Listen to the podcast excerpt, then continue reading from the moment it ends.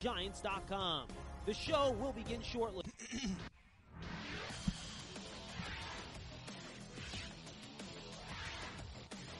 And welcome to another edition of Big Blue Kickoff Live here on Giants.com. I'm Paul Dottino. He is Jeff Feagles at J Feagles at Giants WFAN. If you want to give us a call over the next hour, we're at 201 939 4513. 201 939 4513. Or if you're a little shy and bashful, hit us up on Twitter. Like you?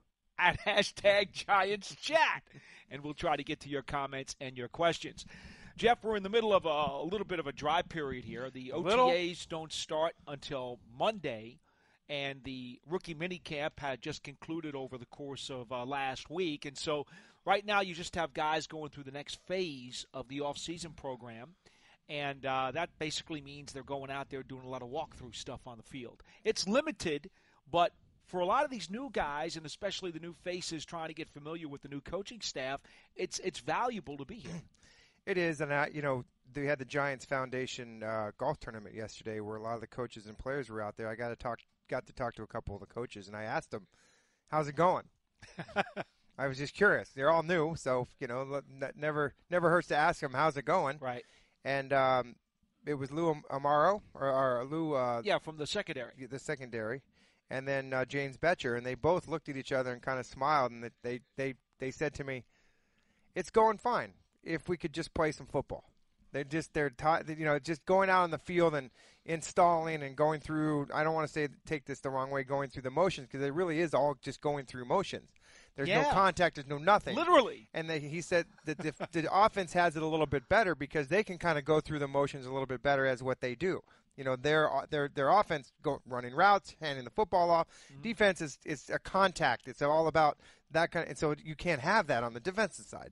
So they said it just would be nice once we get into into to play some football. But I think yeah, you're right. Learning the roster, learning the depth of the roster, and seeing guys come and go. I mean, we had six guys last week that were released and six guys that were signed. So there's some some a little bit of change here and there. Um, it was interesting that Dave Gettleman was was speaking to the audience last night and was really sincere about uh, how they built the draft and what they did through the draft and through free agency. And um, when you look at free agency, he had mentioned, and this really made a lot of sense to me. They tried to get good players at every position that were good character and good leaders at every position in the free agency. So they kind of went through that that route and they did that, and then through the draft they just complemented it with it. So yeah, at this time of the year, I remember when I was going and we were going to the OTAs. It, is getting exciting because the word OTA means that we're, the next one is training camp. Yes. You know, so and we got the draft out of the way. You got free agency out of the way. You got the the the off season program pretty much out of the way almost. They still have to be doing Yeah. some workouts, but the fact is, once you get into the OTAs, Paul, things start to ramp up a little bit, and then they get that little break. I Well, June is the mini camp. June. oh, that's right. The mandatory mini camp. Don't Yep, forget that. That's right. That's right. And and I think that once they, you know, clap the hands like the dealers do in Vegas and say "see you later," you got that five weeks that everybody holds their breath. yeah. Make sure that everything is okay Yeah. and uh, guys behave themselves, and most of them do. Um, but there's always so- something that you know, not saying that it will happen in this team or any, but there's always something that comes up. You know, somebody gets hurt playing basketball or some, some stupid thing like that. But that's what the coaches and the and the administration they they want to make sure that guys just be good, you'll be fine, you'll be all right, just come back healthy, and that's when then we get started. So. All right, let me ask you though about what we are seeing with these walkthroughs in phase two of the uh, of the offseason team activities. We talk about how the offense and the defense can't hit, special teams can't hit, but at least the guys on offense and defense can run routes, they can run coverages. What are the special teams guys doing for the fans who can't see this because they're not allowed to watch any of this that's Yeah. going on?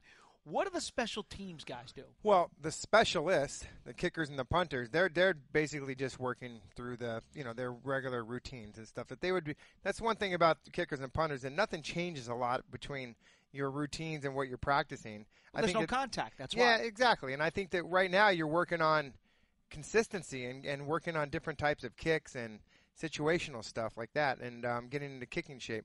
As a as a unit, a special team unit, they're not doing any kickoff. They're not doing any kickoff return. They're basically running punt, which is the most important. Um, not just because it was my unit, but it, but it's a very it's it's the one that is that they pay attention to the most because it can it can change field position. It also can change field position if you miss a block, So it's a very critical aspect of special teams is the punt team. They're working on that, and they're working on their fits and working on their, their techniques, their footwork, things like that. That that's pretty much it right now about the special teams. And it's from a special team standpoint, from a coaching, you were trying to find out depth, trying to find out which guys you think are going to make this team. Um, a lot of those third, those four, third, fourth, fifth receivers, those guys are going to be special teamers. Your backup linebackers, your safeties, mm-hmm. you know, those are your guys you have to start looking at because uh, the Giants typically don't play a lot of starters on their special teams, maybe on the kickoff team, but for the most part, they're looking for guys that are going to be on this team, and so to put a depth chart together is really what they're trying to do, and that's what uh, um, T-Mac is doing, the new special teams coach. Yeah, one of the biggest things they need to deal with on special teams. I mean, we know the kicking and punting situation is still a little cloudy after what happened last year, even though Dixon's been brought in to punt from the Broncos. The Giants, at this point, I don't think really have much of a clue as to who their kick returner and punt returners are going to be.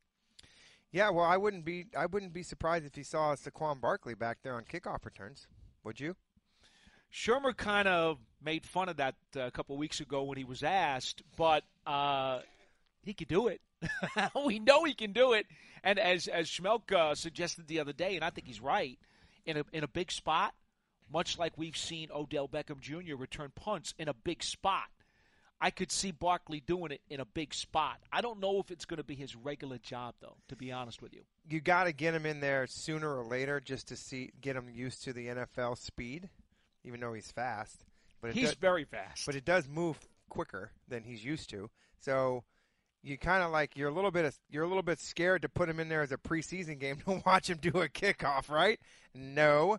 So um, you just maybe just try to get him in some practice situations. But that's a good point. You know, Dwayne Harris was released and he was your kind of your guy that you kind of counted on. Now the punt returner, I don't know. I, I just hope whoever it is, we get some more production out of it because yeah.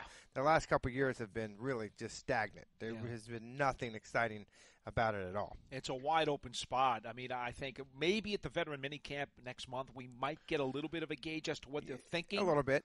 Yeah, well, obviously what they're thinking because you'll see who's there. You'll be right. like, "Oh, that's what they're thinking." And that's about all we'll know. Yeah. So. Yeah. 201 939 4513 is our phone number, and you can hit us up again. Hashtag Giants Chat on Twitter. Uh, before we get to the calls, we had a question we were kind of mulling earlier today. We were thinking about throwing it out to you folks. And it's very important that you listen to the verbiage on this question. It's which of the Giants' units, defense, offense, or special teams, intrigues you the most? Not which one you think is going to be the best, not which one you think is going to be the most exciting. Which one intrigues you the most? Which I think puts a little bit of an interesting twist on it because, quite frankly, I am most curious about the defense. But maybe not everybody will feel that way. Uh, I am more. Yeah, let me try. See, intriguing kind of lends itself to curiosity, and that's why James Bettcher and his new scheme and the things that he's going to do. That's really got me intrigued. I appreciate the fact that the offense is supposed to be very explosive. I appreciate well, that right now specials is unknown. Defense is intriguing to me. Well, I think that the defense, in my mind, has a chance to get better quicker. Does that make sense? Mm-hmm. I think the defense can come around. I mean, the offense was putrid last year. I mean, absolutely horrendous. Okay, um, scoring what was it, 14 points a game last year, 13 something like that. Good. Um, third downs, it was just so. To me, I would think that the offense would be more intriguing to me for those reasons. Okay, fair now, enough. Uh, now, now, if I wanted to take it one step further and say what if which which one's going to excite me more? Okay. Exciting, like well, that's a different word. I know, I know, but okay. But the the question is intriguing. I'm just saying what's See, that's going a good to word, isn't it? It is. A, it's a it's a it's a deep word. It goes really deep. Um, exciting to me, I think would would have to be offense because when I look at Saquon Barkley, and I look at a healthy OBJ and Evan Engram um, I think that there's there's three people there that would be very very exciting. Okay, Shepard and, too, and Shepard, and then the other part of it is that this offensive line, how they've been, it's been improved. They still have a lot of work to do, but can that lend itself to having Eli Manning play better all the way around? So the offense excites me. I think that int- what intrigues me would probably be the defense. I'll tell you what. By the way, I wouldn't be surprised if Saquon Barkley is second on this team in, in touchdown catches behind Odell Beckham Jr. because he is going to be such an important part of their passing attack. That So you think he gets more touchdown passes than Evan Engram next year? he might, he might. Oh yeah, I think that could happen. So you think he'll get more touchdown passes than Evan Engram next year? Like I said, I think it could happen. You said it might. That's not a yes or a no. A might tells me that you don't know. I don't. Well, I don't know. I'm just asking I, you. I think it, there's a real good chance. Better than 50-50. How about that? See, that tells me. See, Paul is very, very careful with what he says because he has he has a calendar. I'd love to see the calendar. uh, basically, on July 1st, he will come out with his predictions of the year, and he has not thought about this one yet. And I he's haven't been, really and he's been about it. asked about it. I Therefore, really he goes. it. It could happen. He's not going to give me an answer. Well, you know what? Let me let me say this. John We'll and put it I, on the board if you John, want. John and I had this discussion the other day about what will Saquon Barkley's rookie numbers be across the board. And before we get to your calls, and I'm going to get to them in just one second, Scott from New Mexico, you're going to be first. You're on line one, but I want to just check with Jeff here. Give us your across the board numbers on Saquon Barkley as a rookie. John had him down for uh, 270 carries, six rushing touchdowns, uh, 1,190 rushing yards, um, 68 catches, 675 receiving yards, and four touchdowns. Here, these are these are the numbers that John that John gave for Saquon Barkley. All right, so I want to go to the Giants.com website real quickly. I need to pull up some statistics. I can't just come off the. I don't care about Schmeelk's numbers. okay. and if John was here, I would say the same thing to him. But I, I gotta get I gotta get some parameters here. I gotta know a little bit like what the Giants, how many how many carries. You're quicker than I am. How, can you pull up the Giants statistics, please? Sure, sure, no problem. I mean, you're like, I wouldn't say you're like my kid, but I would ask. I ask my kids this all the time. Like, can you find this for me on the internet real quickly? And, my, and, it- and it's it, and it's lightning, man. It's like, here you go, Dad. So, Okay, um, there you go. What do you want? What do you what, what do you need? okay. So rushing rushing attempts last year for the Giants. Right where here. are they? That's Russian. Okay, Orleans Darkwa last year had 171 attempts. Okay, so, all right, so um, give me a pen. Give me a pen. You- Did you do yours? I, I gave I gave him over unders on all of his numbers. I didn't give specific numbers. I Oh. gave him over under. He he So established. what was your number for he rushing established- attempts? Uh, mine was under. I was under on rushing attempts. I was under on rushing yards. Okay, I I'll was- definitely go under on rushing attempts. 270. That's a lot. That's agree. that, that's that's that's a lot. I think that's way too much. I much. mean, you want to try to exploit somebody, give the ball to him 270 times. I mean, it's like it's way too much. All I right, was so- under. I was under on the yardage. um, I'm actually going to go over on the yardage. Okay, and he had six touchdowns. I'll give rushing. him 1,200 yards rushing. Okay, I had him for 1,100 yards rushing. I'll go So I, I had under under six touchdowns rushing. And I'll tell you why I'm going to go 1,200 because I think that he's he has the capability of making some big, big, Big plays. Yeah. And there may be a 50 or 60, two couples 50, 60 yard runs in there Okay. that could push him over. That's the, that gets 110 yards there. That gets you over 1,100 to I 1,200. understand. Um, the six rushing touchdowns- touchdowns. That's a good number. I, I I would go eight.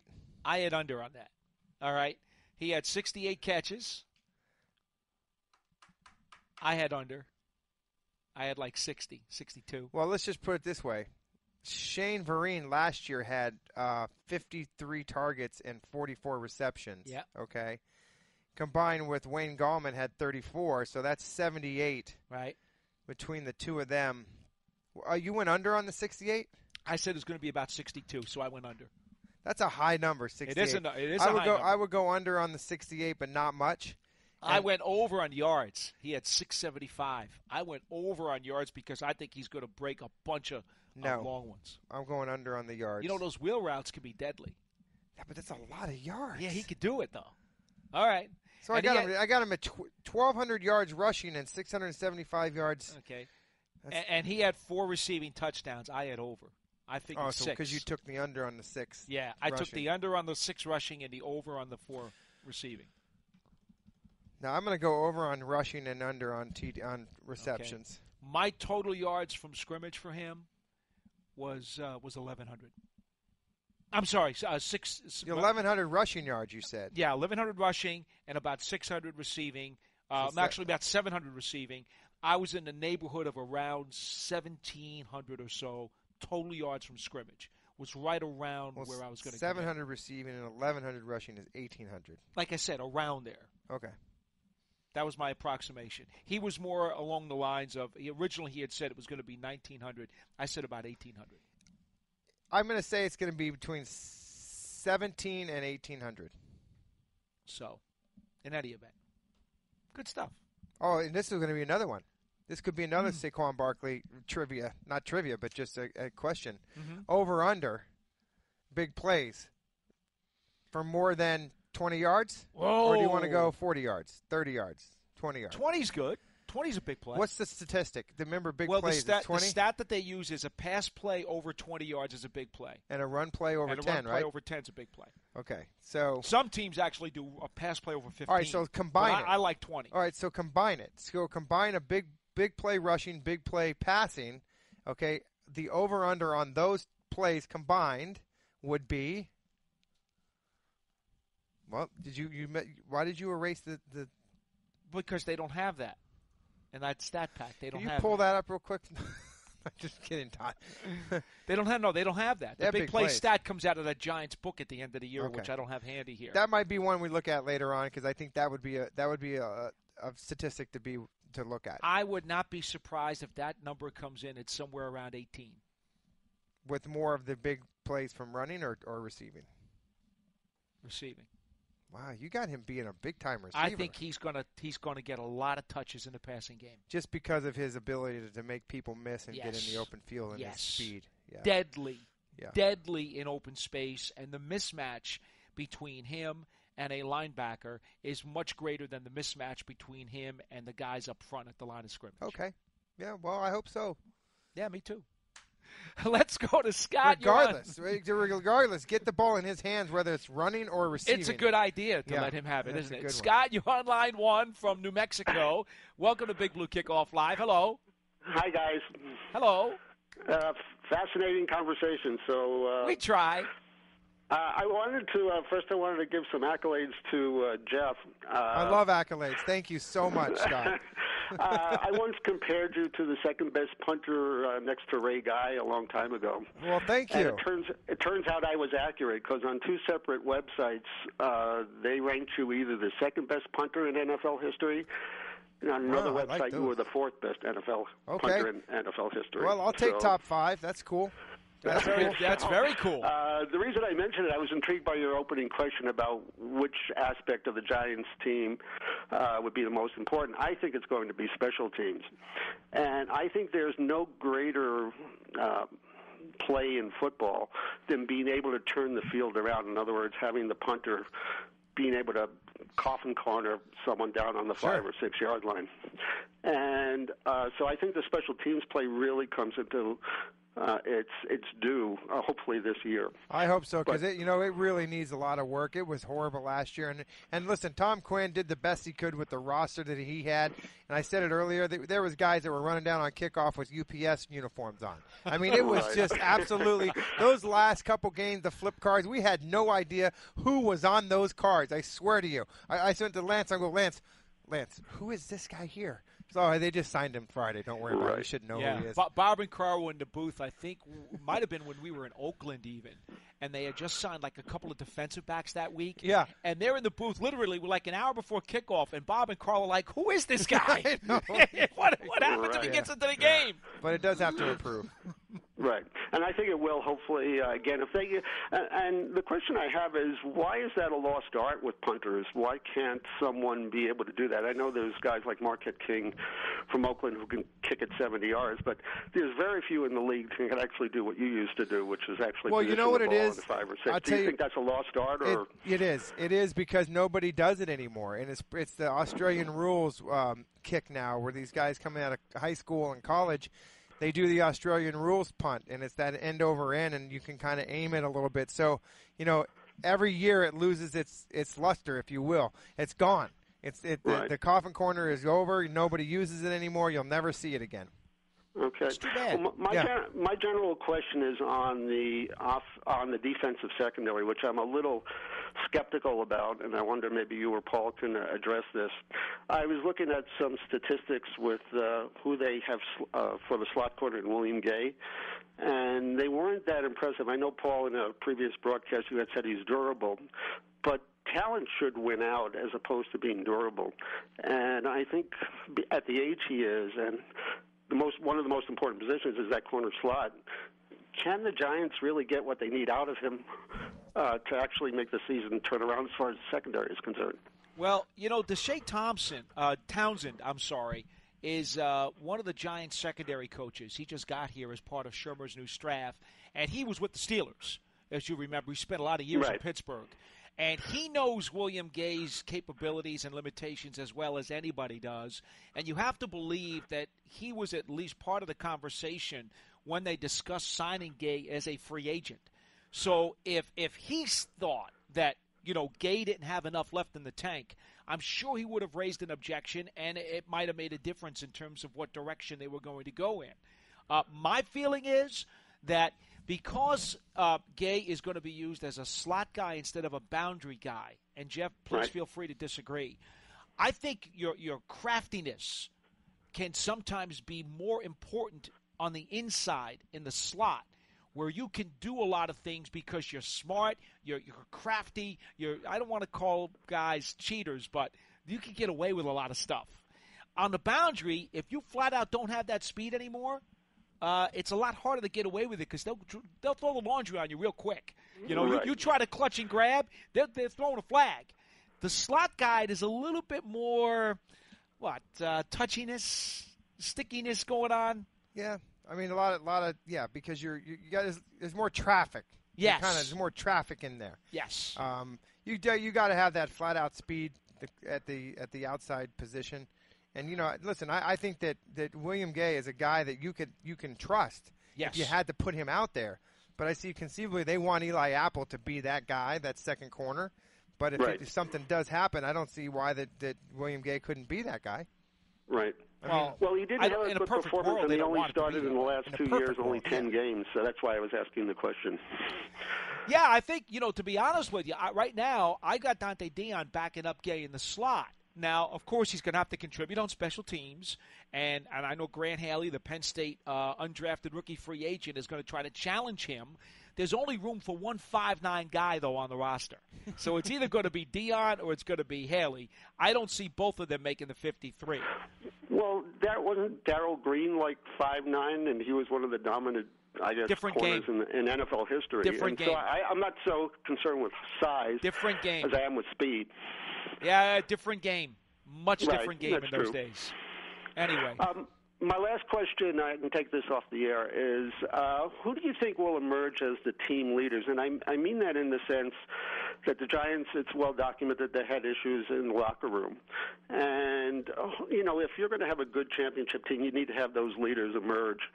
And I was just curious, again, who you think on this team, if it's a guy that they brought in or somebody on the roster now, will actually be, you know, emerge as a team leader. And thanks, guys. I'll, I'll uh, listen to your answers. okay.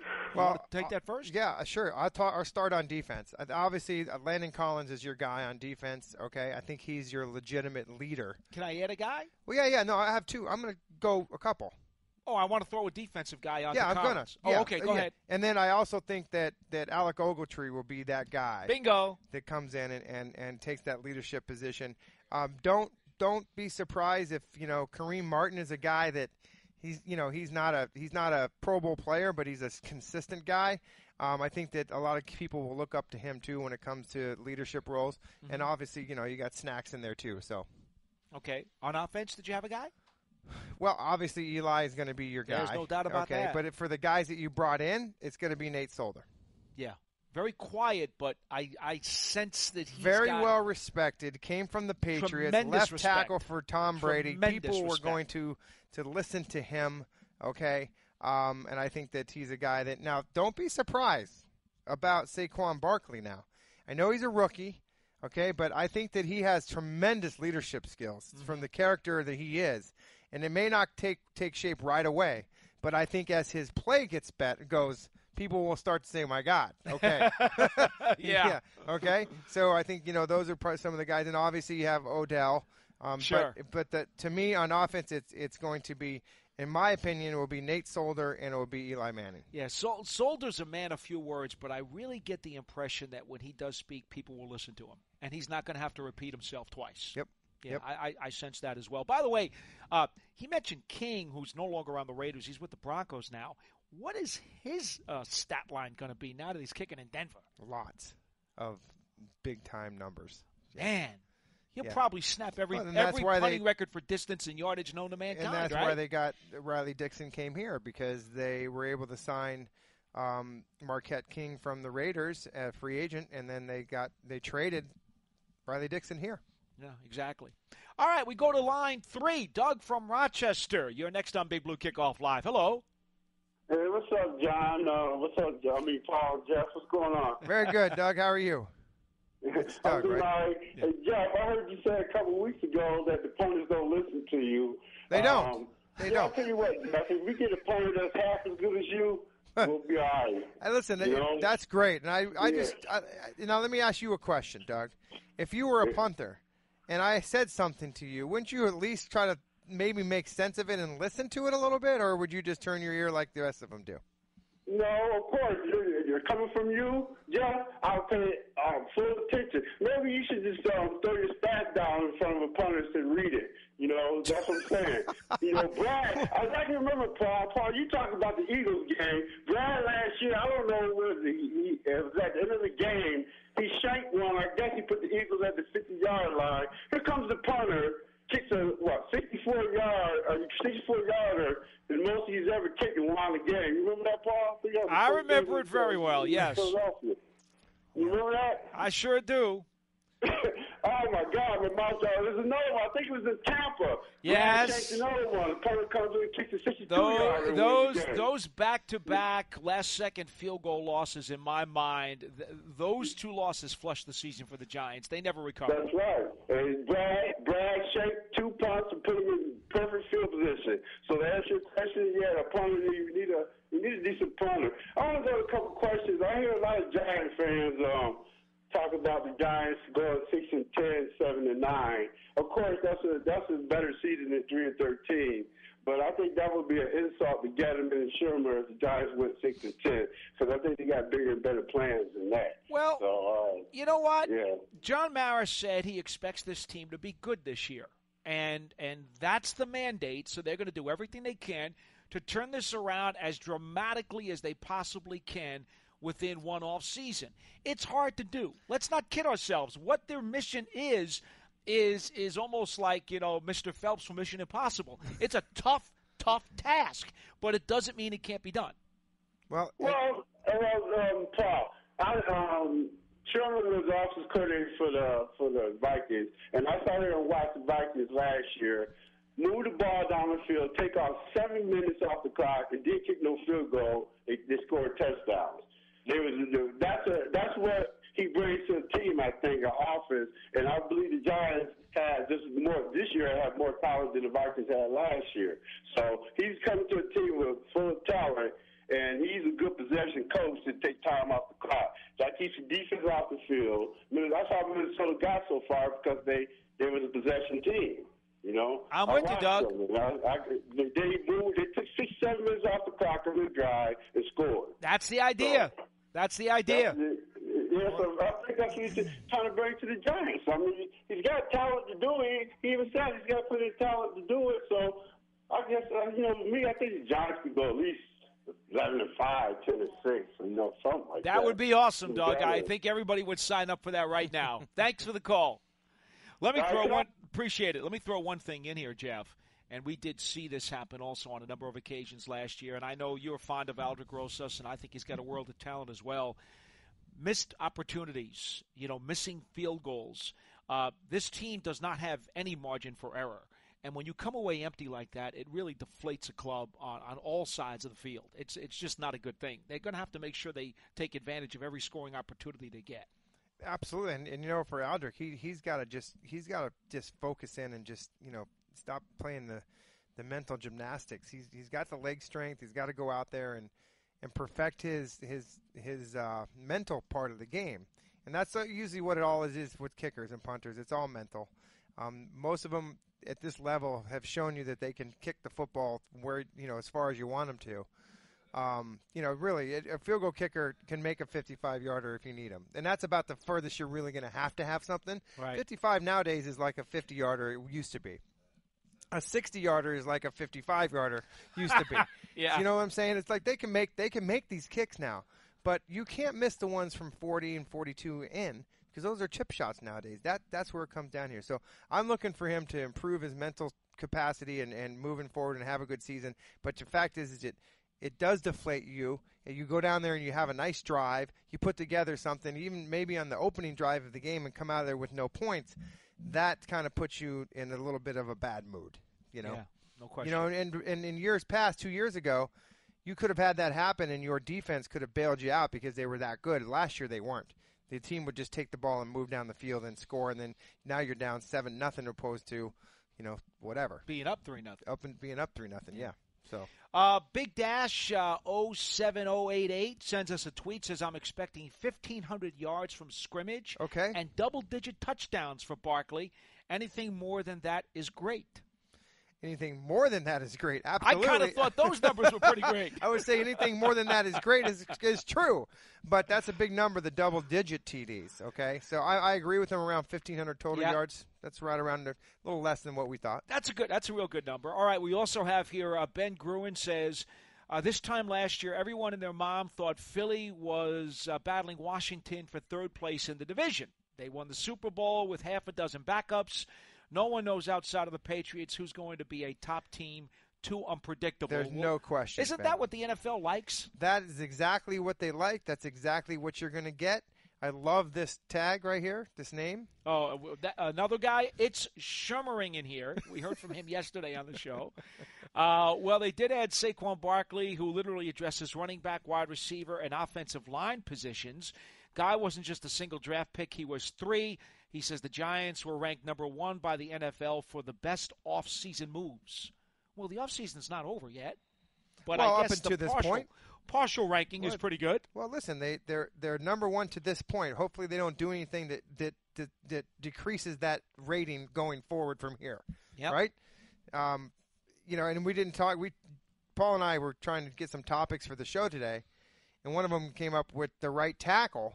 So maybe they can do something to keep that number one ranking with the right tackle position. Who knows? No way to tell what's going to happen. Not a lot there. of depth at that right tackle position No. right now. AJ Marshall says Giants offense better with OBJ on the field than they were without him. That's a fact. No question. I still want to see him on the field again and Well- to know that he's the same guy. He looks like the same guy off the field.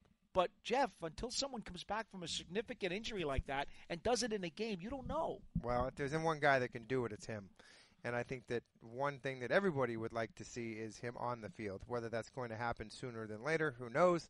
Um, it's something that certainly we will be talking about in the near future because I think it's something that's going to have to be addressed sooner or later. Yeah, it certainly does. Okay, again, hashtag at Giants, uh, hashtag Giants chat on Twitter or 201 939 4513 on the phones. Abdul from Minneapolis is on line number four. Hello. Hey guys, how you doing? Good, Great. how are you? So to answer your question, I guess I am most intrigued about the offense. Um, you know, I just want to see uh, if Eli still has it. You know, because he, he finally now has some kind of blocking, hopefully, and he has his, he has uh, uh, tons of weapons. So I'm really intrigued to see how he will run Shurmur's offense. And um, you guys just mentioned something about the right tackle. It seems like every time I look up, this, the Giants are signing another guard. Um, how many tackles do we have on this team right now? Uh, well, two of I know of. You have um, Oh, Ereck Flowers And Flowers. Right. And Wheeler. and Wheeler. So there's three guards and like eight tackles. Sorry, sorry, sorry. Eight tackles and eight guards, and, eight guards and three tackles. There we go. Well, Basically, let's right? see. They, they also have Nick Becton, uh, who's a tackle, uh, and they brought in Tyler Howell, an undrafted rookie free agent from Missouri, who was here during the rookie that, minicamp. that big guy from Missouri was signed as free agent. 'cause I didn't see that. Yeah, he's 6'8", Oh, okay. 330 something pounds, and um, let's just say he's very raw. Right. Okay. He's also Yeah. very And big. the, and the, the guy from Nebraska, he's a tackle, but Nick they they Yeah, guard. yeah. I, I, I look at Nick Gates and I, I, I see him as a guard. I, I honestly do not see him as a tackle. They worked him out as a guard during rookie minicamp. I think that's his best shot to be an NFL player. I like his technique. I think he's got a good skill set. Um, very clean during rookie minicamp. They didn't have to correct him very often, which is always a good sign but I think he's going to be better off as a guard because he's got shorter arms and his lateral movement in space leaves something to be desired. So if you put him in the phone Okay. booth at guard, I think he could be a good wall off kind of player. Is there a place I could look? I can see the uh, the, the 90 man roster right now, or do they not do that? Um, give, Well, here's here's what I would recommend. You go to giants.com and they do have the entire roster as it stands today available. There will not be a depth chart on the site because the coaches Oh, have not released right, one. Right, right, of course. if you want an unofficial depth chart as a guide, and I don't have any stock in our lads, but you guys know Dan Shonka is an often guest on our program, especially around the draft. He's one of the guys who works with our lads. Ourlads.com has team by team offseason depth charts based on just knowledgeable information. It's a guess. It's not perfect. It's a guess. That will give you a better idea of what the team And looks that like. is O U R lads L A D S dot com. Yes. Our lads dot com. yeah. We love those guys. Dan thing is a frequent the, uh, the- guest. The, intriguing thing. I'm finally, I'm, re- I'm really intrigued about seeing, finally seeing good linebacker play on this team. It's been years and years and years since we've had, uh, you know, credible linebackers, and I'm pretty excited to see how that works out. So, uh, Well, so am I. And, I, and I'll tell you, have you got to. Lorenzo Carter, my friend, is going to be a heck of a football player. Yes. He is. He is. He's quick. He's athletic, and he will be around the football, and it'll be a lot of fun to watch him play football this year. and, and Ogletree, the guy from the from Yeah, the Rams. and we've Yeah, seen I- I Ogletree play plays. absolutely, but I don't think a lot of people really got to see uh, Carter play. This guy can move. I mean, he can flat out move. Well, I'm, I'm very intrigued about that. and Excited to see that. All right, guys, have a great summer. Thanks very you much. too. You Thank too. you. Man, Uh, that sounds good. Have a great summer. Right? To See- me, that sounds pretty darn good. Even though I don't know where the summer is. These people know because they follow me on Twitter. I want to hit the fast forward button on summer and Of get course you do. get right to the no, season. Dottino. We have come out of the worst winter. We got to have some summer. Okay, I'm sorry. Get me to training camp. Get me to the season. I don't need the next two months. You're very selfish. I am very selfish. I love the game. This is horrible downtime for me. You're very impatient. The game will come to you. Just relax. for us that have, for us that have to play golf and to do outdoor uh, activities, we need our summer because we can't do it in the winter. Okay, and we just came out of the winter where we couldn't do what we'd like to do, golfing, and now we're doing No, it. no, no. You are part of the golf community. I am not. I am Italian. I have no patience for that sport. There's a lot of Italians in golf. When's the last time an Italian was in the top 100 on a PGA tour? Oh, not very often. It Yeah. doesn't happen. No, um, they are. There's a lot of Italian golfers out there. They're not very good. We do other things with golf clubs. yeah. Well, Uh, like, let's go back this, to the like, Luke, lines. Did you see this where Lucas Glover's wife arrested for allegedly beating the you know what out of him after he played bad at the Players Championship? That's what that's what some women do with golf clubs. They beat up their husbands. or they wreck their Jeeps like Tiger Woods. Uh, Dexter, you are on line two from Dex. Orlando, Florida. Good morning. Hey, good morning, guys. You guys are my alarm clock. I work nights, so at 12 o'clock my alarm go off. That's when I know you guys on the air. All right. Great right. Well, good morning. Thank you so much. Hey, Jeff. Jeff, I hope you enjoyed them um, lobsters without sharing it with Paul and Hey. Lance. I'm telling you, I, I'm not going to lie to you. I have not enjoyed them yet, but I am. I am getting. Uh, they're going to be taken home today. Um, we were able to uh, get them frozen. You know, we, we what, do you, how, what do you call? You don't shuck a. a, a what, what did we do with the with the lobster? We took the meat out of it for God's sake. Okay. And then it, Oh, it's been it's been frozen, and now we are. I'm I'm taking them home today, so we're good to go. All right, my question is, um, Paul, I noticed this year our third of picks is way better than the previous years. I am so anxious about that guy, um, B.J. Hill and Carter. Yes. I think B.J. Hill is going to be a monster. That guy has phenomenal moves, strength. He plays violent, just like how Dave Gettleman liked them. I'm telling you, this guy, B.J. Hill, he's unbelievable. He's quick, athletic, aggressive, a lot of motion out of him on the field. And for a defensive tackle who weighs 300 and something pounds, like 305, it's unbelievable to think that he's under five seconds in the 40 yard dash. His Hmm. feet, his hand speed, doing the drills out here during rookie mini camp, really jaw dropping. I, I still think he's probably best suited as a defensive end in a 3 4 scheme when you're running a Okay. five man front with a couple of linebackers on the bookends. Do you? That's right. that's what I see. But but I'll tell you what, uh, he's going to get after it. Th- He he's this kid has a motor, and A and, good and- This is kid, the too. most, Yeah. this is the most best third round talent we have gotten in the past previous years. Everybody else didn't make it. I don't even think they're on the squad. Well, the let, let me just say this. round. Lorenzo Carter and I'm with Jeff on this. You guys know you were you weren't around on uh, on the second night of the draft. If you had been anywhere within 150 miles of this building, you would have heard me scream when Lorenzo I Carter was drafted. I heard the scream in Orlando. There you go. Because this guy Yeah. is he's got length, he's got athleticism, he's got physicality. Um, He's got smarts. yeah, he is a football guy Plays and- five di- five different instruments. and played four different positions at linebacker in, at Georgia. They want him to I primarily be a pass I rusher. followed him in college. I followed him. I followed him and B.J. Hill. I was uh, my first answer with Will Hernandez. Yep. That was the best thing that ever could happen. After I watched that Senior Bowl, I was like, this guy, he's a giant. He's a giant. Hog Molly Hernandez. I love him. Yes, definitely. Hey, and and um, Jeff, make sure you teach Dixon your tricks on those um onside punts, man. Make sure. I want to see that happening, Jeff. Work with Dixon on that. All right, I'm going to try. Yeah, if they'll listen. Thanks, to me. Dexter. Listen, uh, Riley Dixon was was quite the uh, trick artist in in uh, at Syracuse. Ran a lot of fake punts, lots of fake punts. In fact, there was some alumni that had got together and were petitioning for Riley Dixon for the Heisman because he ran so many times. Just all this, yeah, he's pretty pretty athletic. I'm gonna have to look up those stats. Yeah, look them up. They're impressive. I, ju- I just hope that his conversion rate on moving the chains was, was, was good because Yeah. punters who run fakes and don't get the first downs don't stick around very long. No, they don't. yeah. Uh, is it Ernie Cas- Castoraro. He says, "Great show, thank you.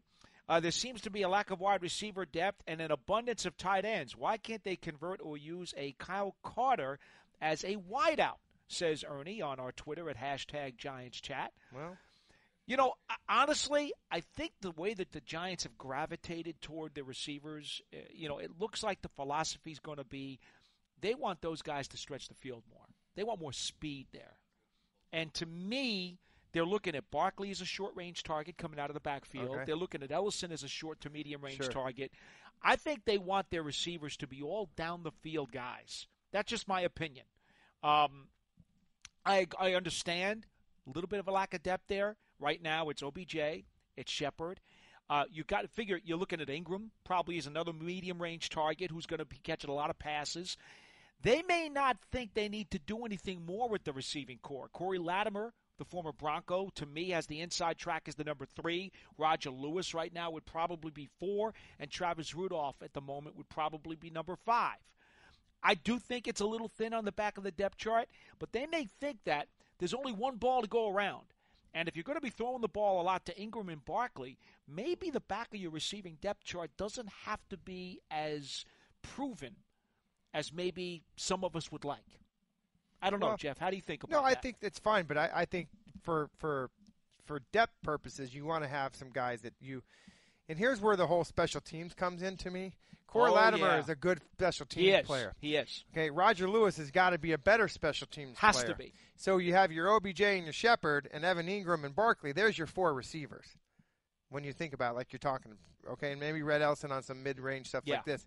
But yeah, I think so. And to, to me, what's more important is that those fourth and fifth receivers are better special teams players than they are fourth and fifth receiver. To me, and that's where that's where those guys are going to make the team. They'll make it as a fourth and fifth receiver, or fifth and sixth receiver, maybe as a special teams player. Because that's where they needed to be. That that that that has got to improve the special teams. So I'll tell you, a guy who I really want to see step up is Travis Rudolph because he had such a nice camp last year when he made this team out of nowhere, out of Florida State, and all we heard. I remember talking um, talking to um, one of the assistant coaches down at, at Florida State, uh, Lawrence Dawsey, the former Giant and Buccaneer receiver. And Lawrence couldn't have, said more wonderful things about about the player, and then also said, "I told him when he goes up there, you absolutely better kick butt on special teams because that's going to be your ticket." And he indicated that you know that's what we were going to see.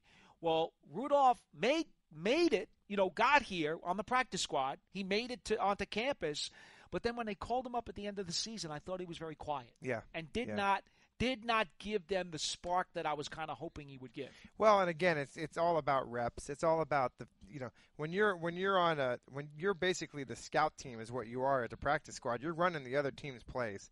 So by the time you get there and get into the game and late late in the season, you don't have a lot of rhythm and stuff and things like that. You'd like to see the guy that was part of the part of the 53 man roster that's running you know running the routes in in the Giants um, system and being able to come out there. But yeah, I think he kind of, you know, and again, that was a long season for those guys. It was. You know, it was, it was a long season for everybody. so this is just a fella that I'm going to keep my eye on because I'd like to see bigger and better things from him. I right. think he's capable of it, but he's just going to have to do it. We go back to the phone lines at 201 939 4513. Line one has Dave from Cranford on it, and we say good afternoon, Dave. Hi, Dave. How are you? How are you guys? Good. I, uh, there's a lot, a lot. You guys have left a lot of information out there that I could comment on, so I have to be disciplined because uh, you, you said so many things. We're and, trying. And one of them, um, I, I guess, if I was answering the question first, I think to me, Paul, as much as I agree with the intricacies and the and the different uh, positions on defense, I think this offseason comes down to did they fix the offensive line? Because yeah. you know, I think it's I pretty it. clear. No one's going to argue that the players are there to be explosive. I don't think there's any question about that.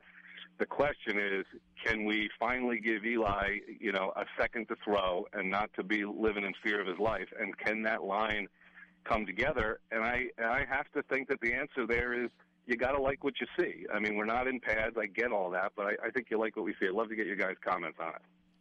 Well, I, I do on paper, yes, I, and I think that's about all we could say. I think until we get these guys to line up against each other and not so much beat the crap out of them, but just more just line up and play football, then I can then we can start to make some educated guesses as far as how this roster is going to shape up. But on paper, I think that you know the draft, the free agency, I think that Dave Gettleman's done a tremendous job, and I think I have a lot of faith in this coaching staff because when you look at what Pat Shurmur did, and he went out and got veteran coaches to coach at each one of these positions, along with some veteran leadership checked all the boxes what you needed from last year to this year it's there it's on paper and now let's go you know what's really cool about this you go look at a guy like Saquon Barkley and the line doesn't have to be great for him to produce they just No. have to be okay yeah that's Well, all they just have to be have to okay. be they don't have to be the Cowboys line. They don't have to be the Titans line or the Ravens line. Not the Ravens, the Raiders. They just have to be okay. And he can make things happen. The other thing is, think about this too, Jeff. In terms of the check down, when you have to go to the quick release stuff and you have to dump the ball off because there's going to be pressure in the backfield, who better to throw it to than Saquon Barkley, who can make a big play and score from anywhere on the field? You know, in the past, the Giants have had guys like that. Dave Meggett, Tiki Barber, Ahmad Bradshaw, who could take a short dump off and make a huge play out of it. And those those are the kinds of threats, those are the kinds of players that can just open up so many different things for the quarterback. And, you know, look at last year's team. They didn't have anybody like that. You know, Vereen wa- was coming off injury. He really never amounted Yep. to, to what he was with the Patriots. Dark was a terrific player, but is he taking it the distance on a dump off from the 35 yard line? No. He's not. No. So, so that dimension to me is huge. I, I think the other person, Paul, that you talked about um, that flies a little bit under the radar in the offseason was the Cody Latimer signing. Definitely on special teams, but think about him if you watch any of his tape about how he blocks on the perimeter as a receiver. Mhm. And uh, you know, a lot a lot of receivers Mhm. don't. You know, they they will pretend they're blocking, but this guy actually will take somebody's head off. and you go then look at Shurmur's offense and see how many rub routes they play and see how many bubble screens they play where you need a receiver to block. Yes. And, and I couldn't agree more, Jeff, what you said. That the Giants, you know, they're they're going to have more issues about getting all the explosive players enough touches. They got they got four guys that can take it to the house, you know, any any time that they catch the ball. They they need that complementary receiver who's willing to to get to get dirty on offense and do some of those other things that will will allow those players and, and just picture him throwing a block.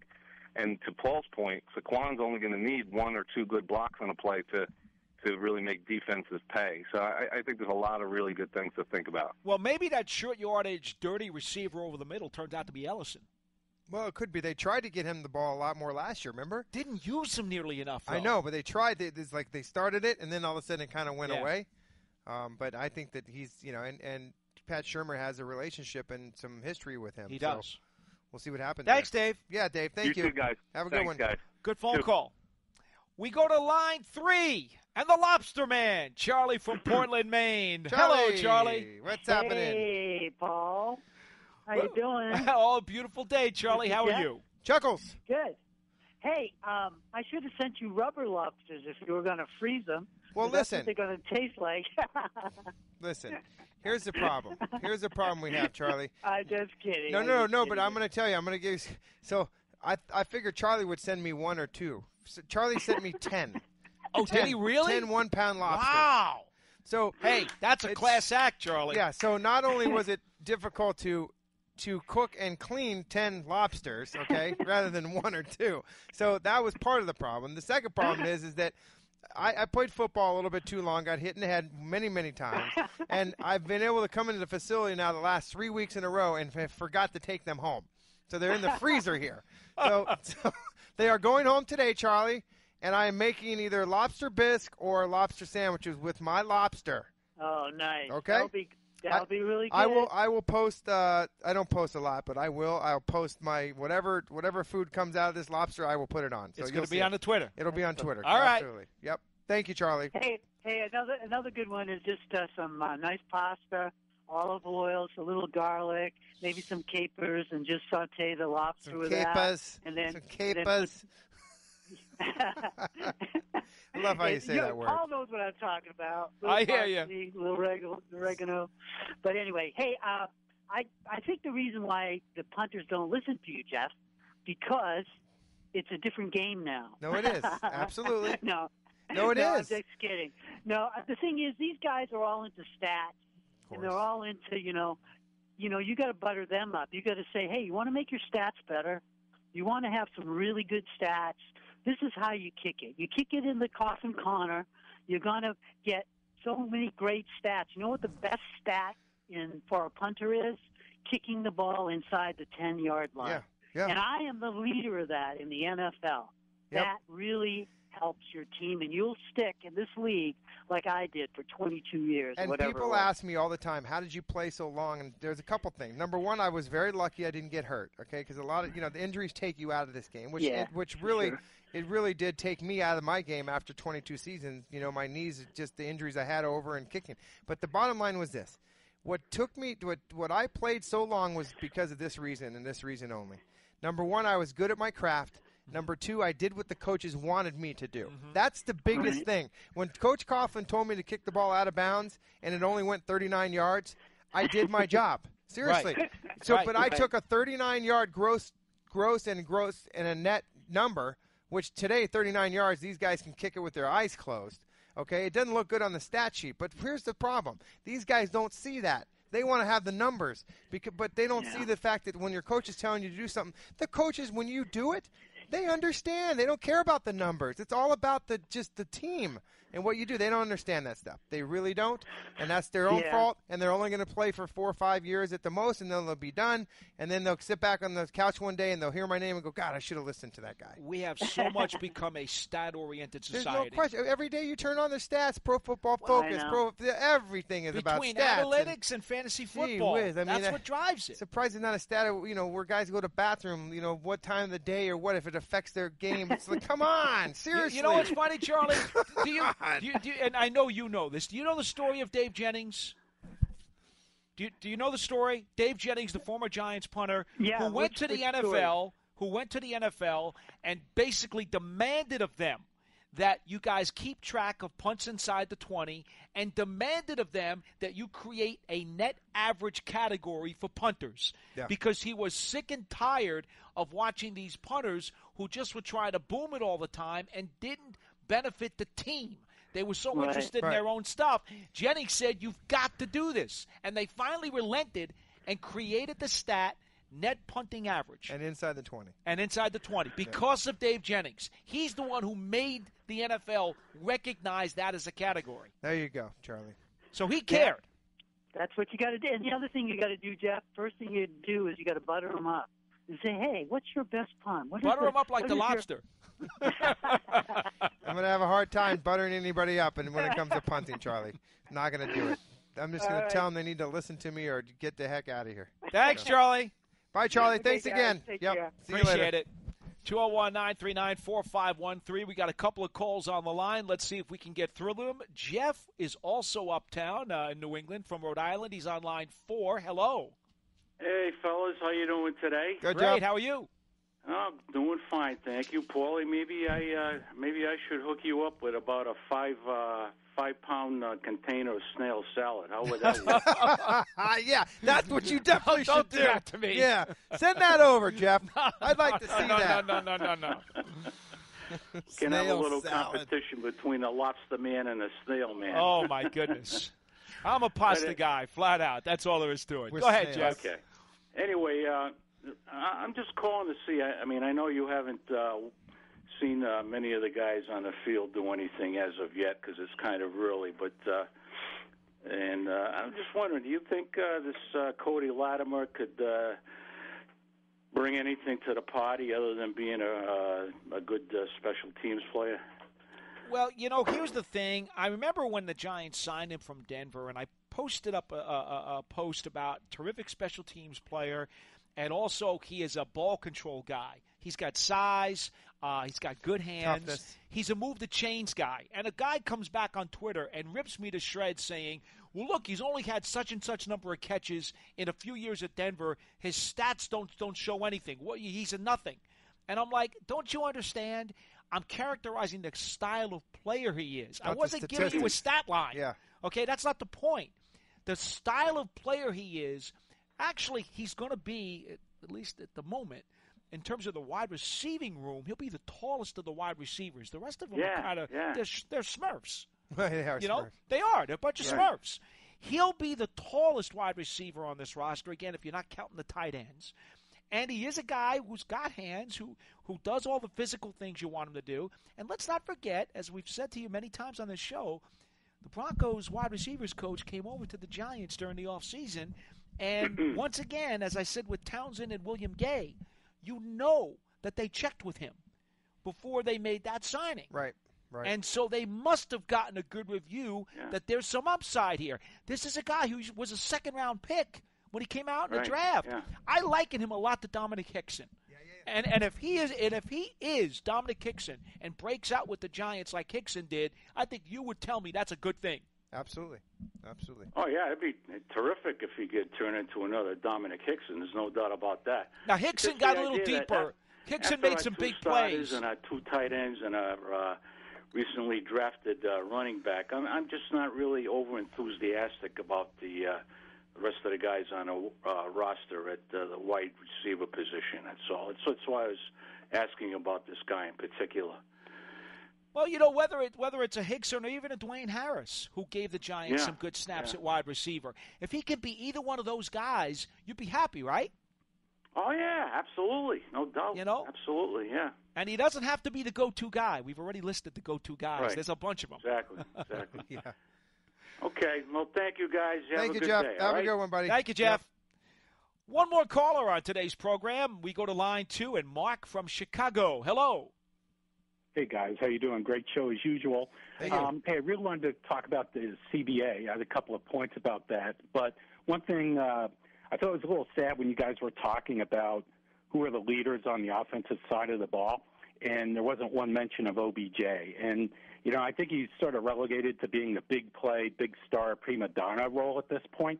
Have you seen anything, at least in the preseason that we've seen thus far, that he's really going to legitimately step up and be a leader on the offense? Um, I, I have not because I haven't been around around it, so I can't comment on that. But um, you know, I know I know he's liked in the locker room, Mark. I really do. I, the players like him, um, and I just don't, you know, without being in there and understanding the dynamics of things, I, I don't, I don't know, you know, I don't know why his name didn't come to mind, but I just think that I think that the other guys that I that I had mentioned, to me, fulfill that kind of role on a on a bigger scale, not just in the locker room. It's got to be on game day. Well, you know, on game day, OBJ is not exactly the leader on game day when it comes to the antics that he does. I think if if, it, if it was if he had kind of not done a lot of those stupid things, Mhm. I think maybe that that that might change, in my opinion. I mean, there are lots of ways a guy can lead, and if you want to look at the best qualities he has On the practice field, it's there's no question. incredible preparation. Yeah, I mean, he, he does work. butt. He does work. works and prepares as hard as anybody in this game does. Yeah. That's one. Number two, obviously, he is the ultimate competitor. The guy can't stand to lose, almost to a fault because he bubbles over. Yep. But he can't stand to lose. And I want guys who can't stand to lose. Dave Gettleman said that. Yep. I want guys who hate to lose on my team. Absolutely. And the fact is, on game day, boy, I don't know that I've ever seen him take a play off. To be quite frank with you, Yeah, no. so so those are those are really good characteristics, and in some ways, if you want to call those leadership skills, you can. But but those would be the ways he manifests himself as a leader. I don't I don't necessarily think he's got the other leadership categories that maybe some people would think about in a traditional sense. Well, I would just hope that going into the fifth year now, we'd see a little more maturity, and maybe with the big contract out there, maybe we'll see it. So, anyway, uh, I'm glad Jeff is on today because uh, last week, um, um, Paul, you and Lance talked about the salary aspects of the CBA and maybe doing some different structures. Um, the one thing I know you've mentioned it too on the on the, the show is that just the quality of football, especially for the first month of the year, is so poor because these guys don't really go through, you know, what I would call the grueling training camp. You know, back in the old days, they needed six weeks because, you know, the guys were out of shape. You know, football wasn't a full time profession. They had to have off season jobs. But now, you know, these guys get paid so much money. You know, it's a full time profession. They come into camp in shape.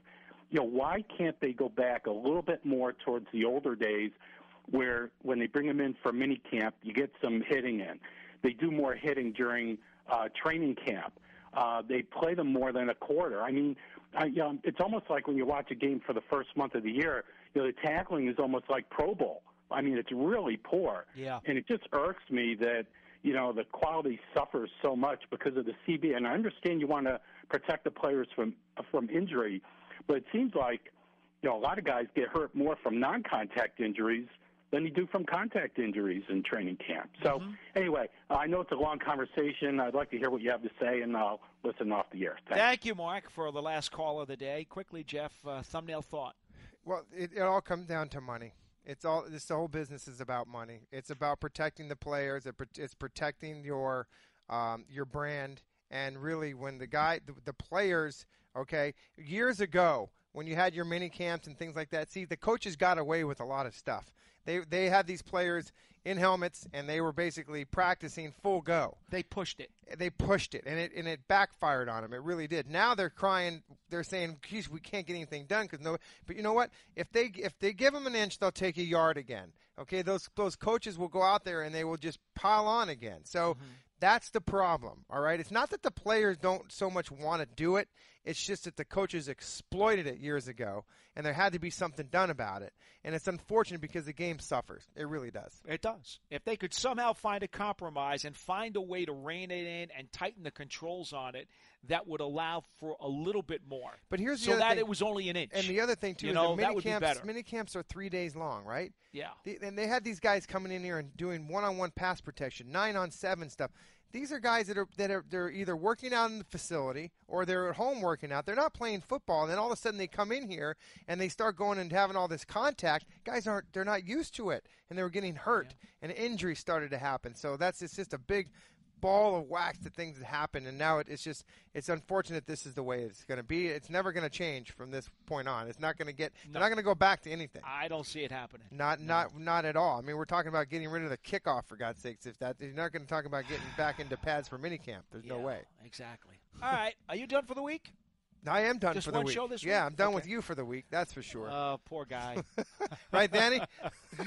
Jeff Jeff will be back one day next week. I'm not sure which one. I don't know either. I will be back tomorrow. I believe I have Lance Medow with me tomorrow. Uh, John is down in uh, Washington watching the Yankees and the Nationals play baseball. Very good. On a nice, uh, good weather. Yeah, nice, nice time to pick to go to see a baseball game. Write down our number for the next time the show is on. We are here every weekday from 12 noon to 1 p.m. Eastern Time on Giants.com. It's 201 939 4513. The show is Big Blue Kickoff Live. We'll see you next time, everybody.